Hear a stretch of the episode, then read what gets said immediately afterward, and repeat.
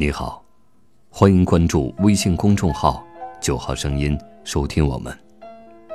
感谢来到九号声音的时光路径。今天与您分享：迷失希腊，走不出的那片深深浅浅的蓝。希腊很美，它的美，那些仅仅堆叠了古迹的沉重所不同。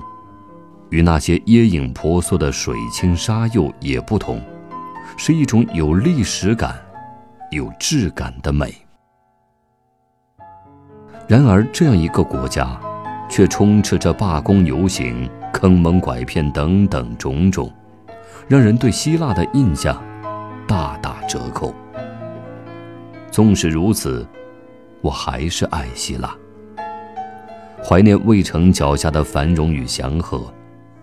怀念爱琴海的纯洁和湛蓝，怀念圣托里尼的每一个日出日落。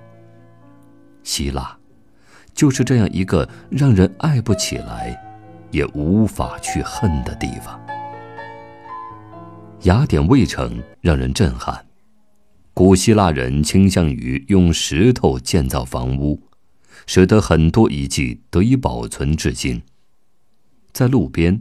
甚至在地铁站里，都会有一些不知名的遗迹，时刻提醒着你，脚下的这片土地曾经孕育了多么辉煌的文明，而你，或许正与苏格拉底和柏拉图的脚步重叠。走过每一条小巷，总是不经意间就能看到高高的卫城。让人相信这座城市真的是在众神的庇佑之下。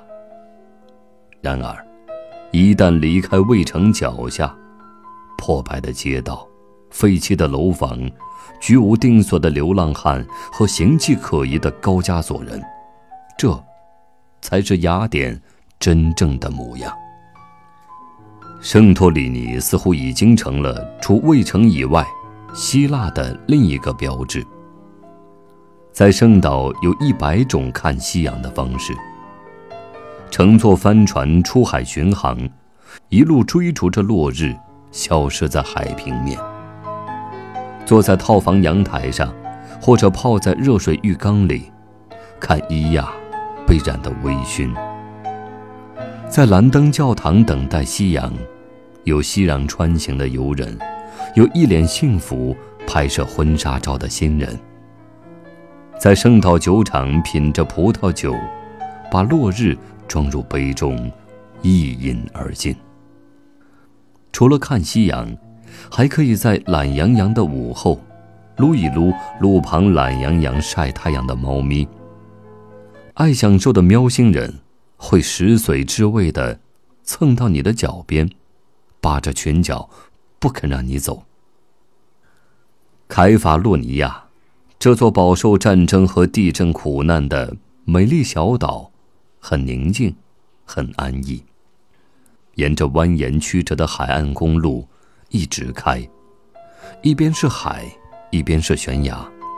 在开岛的第三天，在沙滩上碰上一对带着宝宝的欧洲夫妇，他们问起是否感受到早上的地震时，我居然毫无感觉。尽管碰上了地震，又赶上了接连几日的雷暴天气，仍没有影响我对凯岛的喜爱。如果老了选一处定居，就会考虑这里。在这里，大概众神可以听到你的心声吧。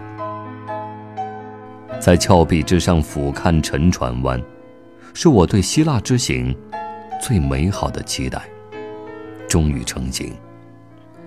这个用尽了世界上所有蓝色的沉船湾，也一如期待的，在我记忆中定格成了最美丽的模样。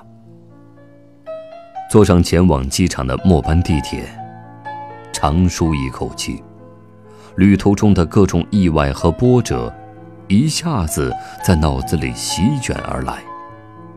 此刻与美景比起来，又似乎微不足道了。突然间，地铁车厢里的灯黑了，所有人都下车了，有好心人告诉我，因为到了下班时间，所以地铁停运了，不会开去机场了。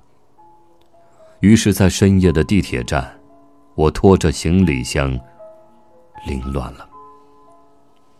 希拉，刚刚爱上你，你却一次次的伤害我。希腊，刚刚想恨你，你又用美色。征服了我，该拿你如何是好呢？今天的九号声音，又为你另存了一段时光之旅。晚安。